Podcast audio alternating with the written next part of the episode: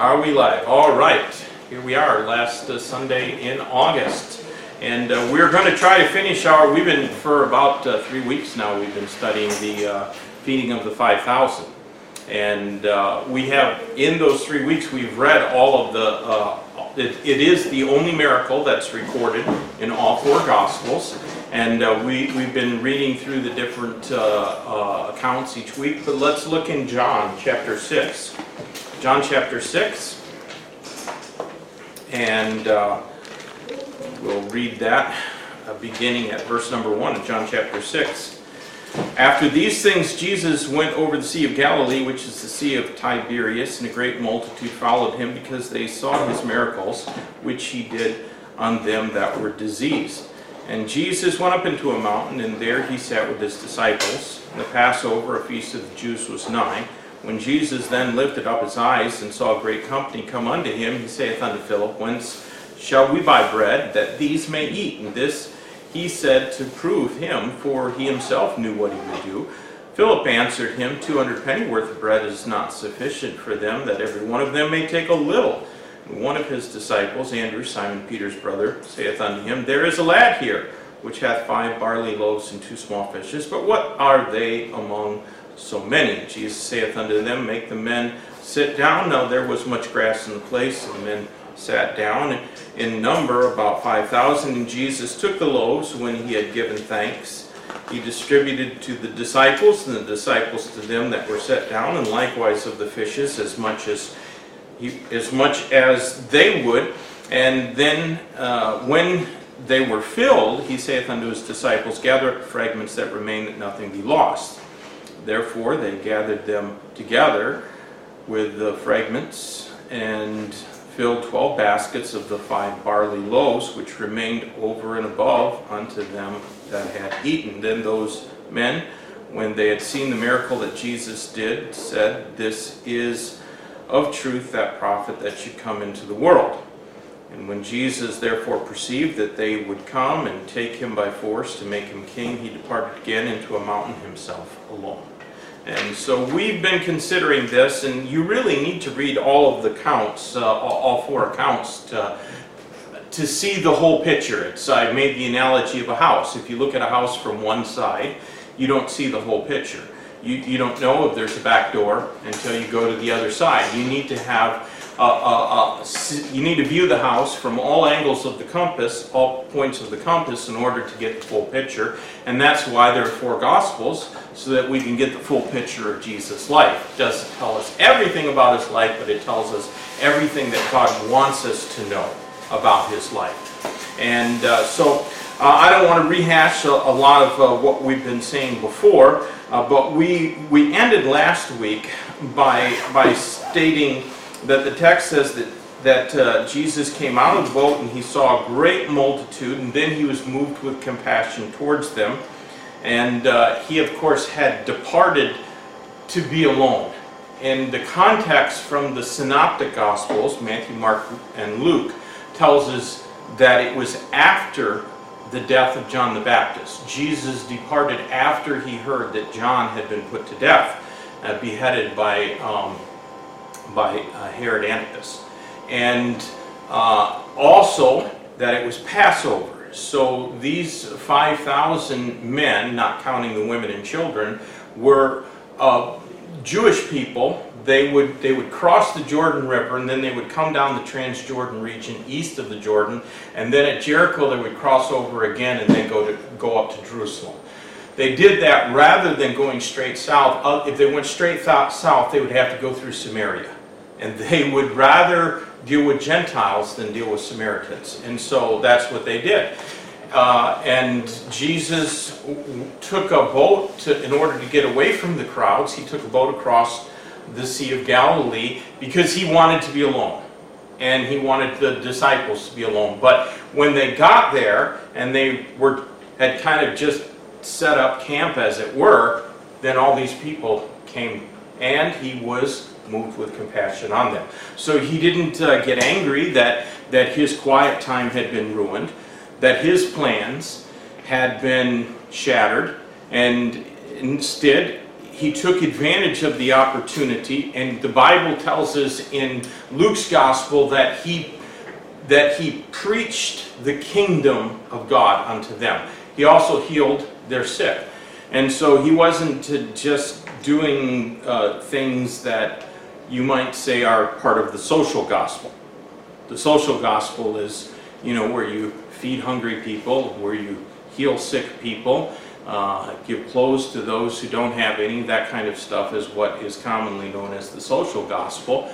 And uh, but he also preached the kingdom of God unto them. And the kingdom of God, when you study the Gospels, the kingdom of God doesn't, uh, it isn't something that you can see. The kingdom of God isn't here or there, but it's within us, the Bible says. And we only come into the kingdom of God by repenting of our sins and turning in faith to the Lord Jesus Christ, believing what God's word says. And so uh, the kingdom of God is what many people think of when they say the word church. They think that church is this invisible, universal, mysterious body collective of all believers in the world at any given time. That's not the church. That's the kingdom of God. The church is visible. The church is local. And that's what the Bible calls the body of Christ. So this is this is Yongsan Baptist Church, and we can all see one another. We're constituted. Uh, we're we're we're carrying. We're constituted because we exist for the purpose of carrying out the Lord's ordinances. We have discipline. A church has discipline. The kingdom of God is only as disciplined as the Lord Jesus execute judgment according to His sovereign will. But um, Jesus had his plans ruined, and uh, and then it, we, we, we go on and we see that he says to the disciples, uh, Give ye them to eat. You know, uh, the disciples didn't have the resources to do that. Our resources are limited, but Christ has no limit in his available resources. Amen? And uh, I just, I shared uh, uh, when I preached uh, last week. Did I preach that, or am I going to do it this Sunday? I can't remember about my my son, Mhm. uh, Robbie. Yeah, Yeah. Yeah, so he he he wanted this hunting knife, and and uh, he really prayed, you know, oh Lord, help me get this hunting knife. You know, 14 year old boy, they like sharp, pointy things, and and uh, we were going to go to the Smoky Mountain Knife Works, and uh, you know he was he was sure that I was going to buy him one, I wasn't going to buy it for him, and and uh, but he prayed, and we left there, and he still didn't have his knife. But when we got to the church the next day, when we got to the church uh, that uh, Wednesday afternoon, and uh, the pastor's son came out of the house when we pulled into their driveway, and he just like walked right up to Robbie, reached in his back pocket and pulled out this very same Bear Grylls hunting knife that Robbie wanted so much and prayed for, and said, "Here, I think God wants me to give this to you." And God answered that prayer. And so God has no uh, limit on His available resources, and and uh, His resources are still without limit. He just just as He took those five loaves and few fishes, and He fed five thousand men plus all of their wives and children that day, He can do the same thing today. Uh, he's able to supply all of our needs, and it's a comfort. It should be a comfort for us that the greater our problems and even the more desperate our situation, the greater the opportunity it is for the power of God to shine forth. Amen? And God can do great things. But He wants to do great things through our faith. Through our faith. Um, these days, Yongsan Baptist Church has bigger bills than we have offerings. And there's a bad economy. And there doesn't seem to be a lot of hope that others are going to come and start joining our church and start putting into the offering uh, enough that will erase the monthly deficits that we're facing. And so, from a human perspective, it seems like we're in a desert place too, and that our resources are quickly drying up. But we need, this is why I think this, this passage of Scripture is so important and so critical. because God is never uh, without the ability to meet our needs. But he didn't meet anyone's needs until a few things happened. First of all, he didn't meet anybody's needs until somebody gave what they had. It's interesting that, you know, Andrew brought this lad to Jesus and said, Here, here's a lad that he had five barley loaves and a few small, two small fishes, but what are they among so many? And we look in the other ones, and if you read all four gospel accounts, nobody said, Here, Lord, uh, why don't you have these? Instead, Jesus said, Give them me. So until somebody surrendered what they had to Jesus, nobody got fed. And then the, the other thing I think that we can see is, is that nobody got fed until they were hungry.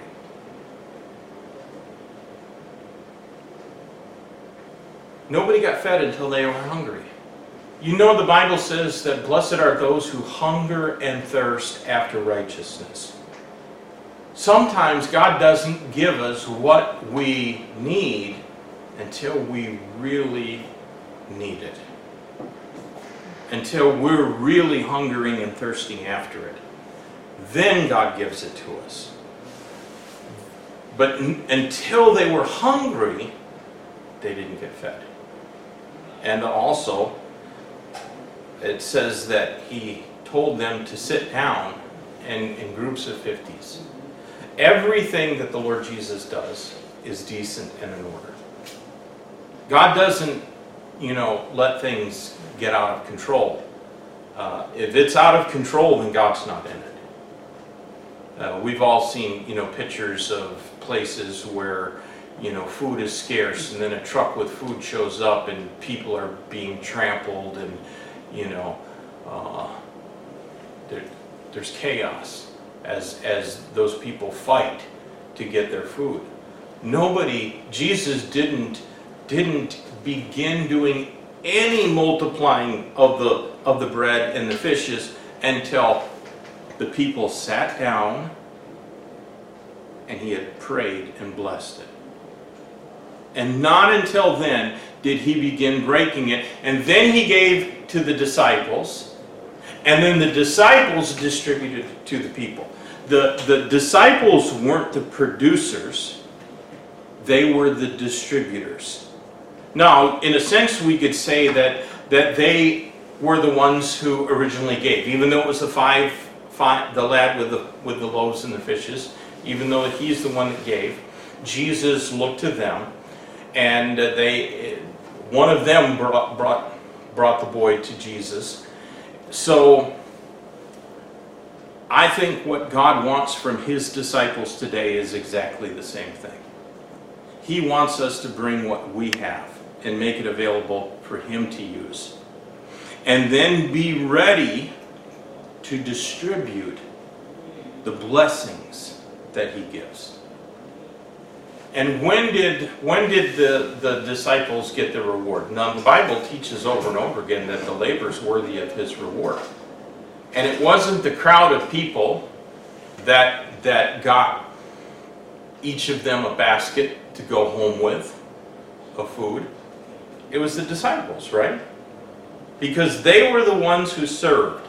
They were the ones who were busy carrying, going back from the Lord to the crowds, from the Lord to the crowds, from the Lord to the crowds, and they eh, think how long it must have taken them if there was just if there if, if each of those men had had a wife and two children, then there was twenty thousand people. How long would it take to serve twenty thousand people if there's only a dozen of you?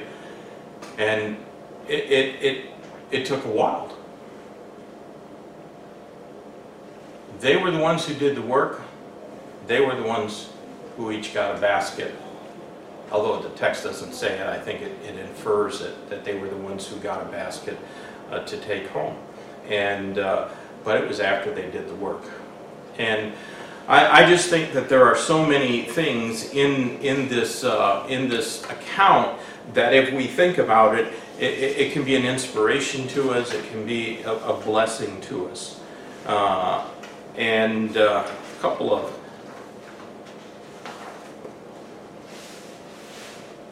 You know, the meal uh, was, it was a sufficient meal, but it wasn't a luxurious meal.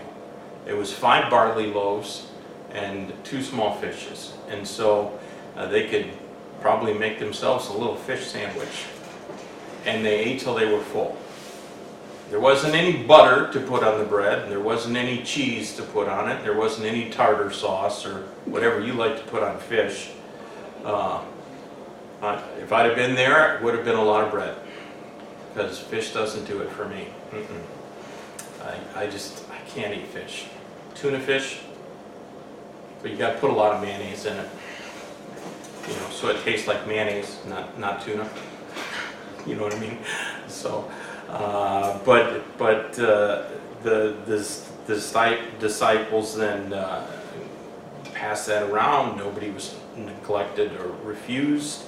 And then nothing, of course, was wasted because God doesn't tolerate the waste of his resources.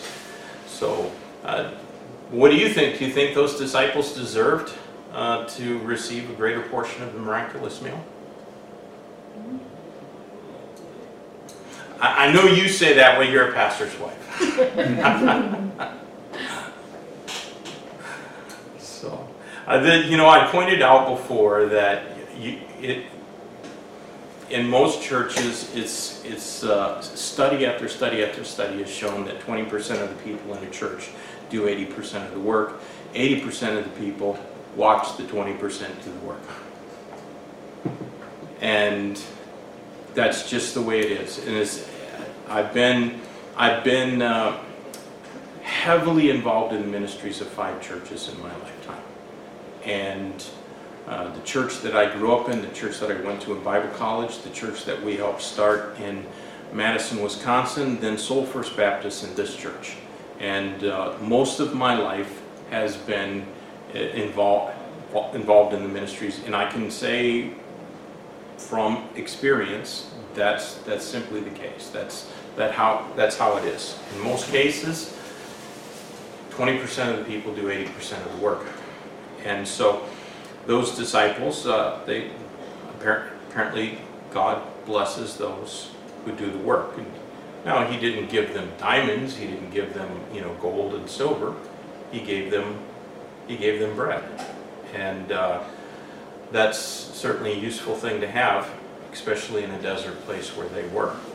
And uh, but then we, we the story ends at least in John's account by us seeing that the people tried to uh, take Jesus and forcibly appoint him as their king. Why do you think they did that?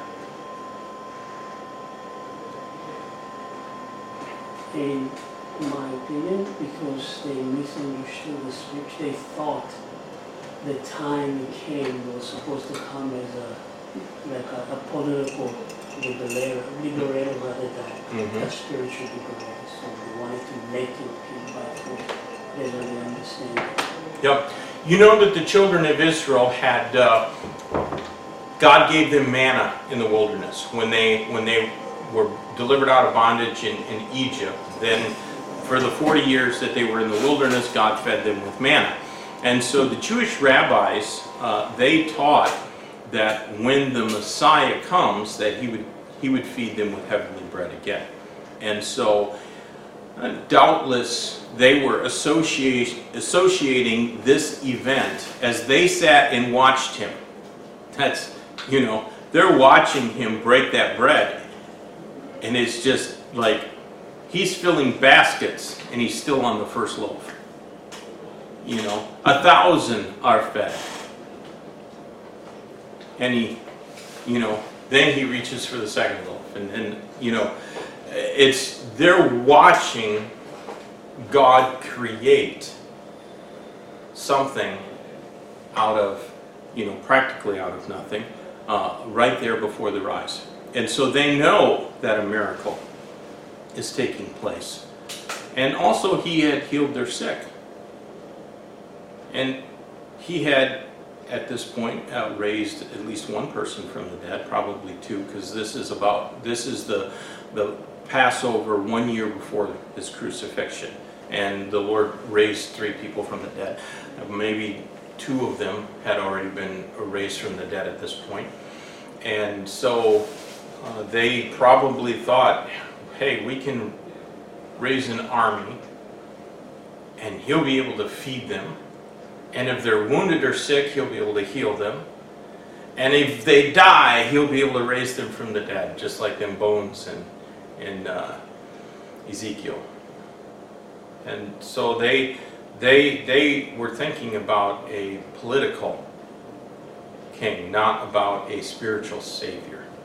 And uh, so, but of course, the, the spiritual kingdom had to come before the political kingdom. Now, the political kingdom is going to come.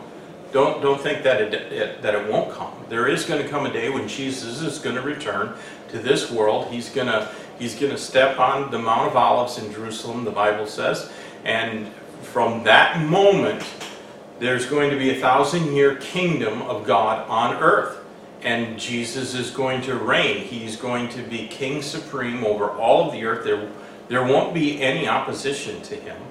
And this world will return to its productive state like it was in the Garden of Eden. So that, you know, when I farmed, when we farmed, we would plant corn and we watched the corn grow up, but we also watched all the thistles grow up. And Michigan has a lot of thistles.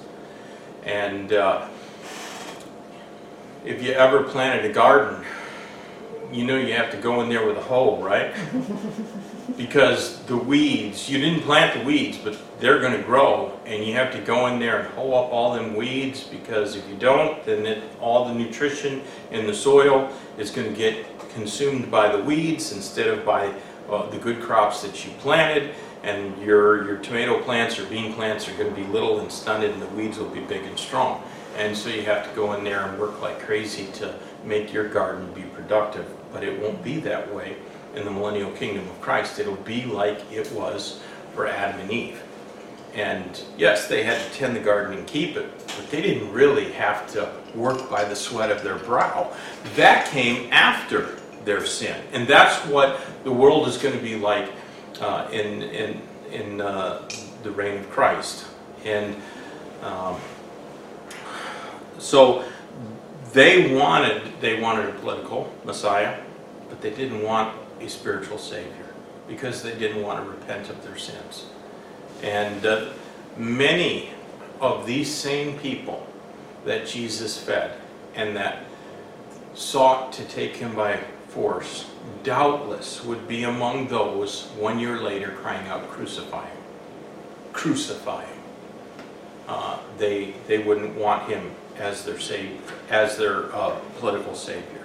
And so uh, their rejection of him as Messiah delayed the establishment of the very kingdom that they sought, uh, but their, their loss is our gain because it gave an opportunity for the, preaching of Jesus Christ to go out among the Gentile people in the world, churches to be established. And uh, so, uh, our goal then, what is our goal? In considering this, the kingdom of Christ is going to come, and if you know Jesus Christ is your Savior, then you won't experience the seven years of tribulation before the kingdom of God comes. But what is our responsibility as believers in this time? Is it, is it to build a good life for ourselves? Is it to live better than our parents lived? Is it, as they say in America, to, to you know, get that good old American dream? I think that our Savior might have, rather that we have higher ambitions. He's given us the monumental task of the Great Commission. And just to reach our Jerusalem, the city of Seoul, is no small job, amen? But we must do more than that. We have to reach our Judea and our Samaria and our world. And so uh, we have to preach the gospel to every person in this world. And the only way that, that we can do that is, is not by saying, hey, other churches are going to do this and other churches should do that. Uh, that's not the mindset that we should have. Our, our mindset should be, what are we doing to fulfill the Great Commission? And uh, if we, if we, if we do what uh, this, this um, miracle shows us, I think that God will bless us in the way that He blessed there. Uh, we just have to pray and ask God to help us lead people to Christ, see them baptized, see them added to the church, and taught all things whatsoever Christ has commanded us. New churches established, missionaries sent out. Then, when Jesus comes, then we'll receive our rewards. And I think we'll receive our rewards. I know for myself, I, I've been blessed. Uh, I've received far more from the Lord than I deserve. And uh, I'm very thankful for um, all that He's given me three great kids, um, a church that I can pastor, and great friends, people to work beside in the ministry. And uh, I'm excited about our future. I'm not, I'm not depressed or discouraged because things uh, aren't looking rosy financially right now. I think God is going to do something great with our church. And I think we all just need to be ready, just like that lad and just like the disciples, to give to him what we have and then to see what great things he'll do with it. And then be ready to do the work. And uh, if we do that, God will bless us too. So, any, any comments or, or questions about this uh, miracle that I've been teaching on now for a month?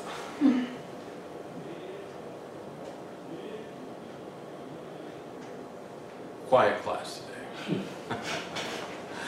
All right, well, Brother John, would you close us in prayer and we'll end our class? Uh, Next week, we're probably going to start looking at spiritual gifts. That's it. Father, we thank you for reminding us that the little thing we do is we put them into your hands. You are able to use it beyond our abilities. If we put our strength, efforts into your hands, you are able to multiply.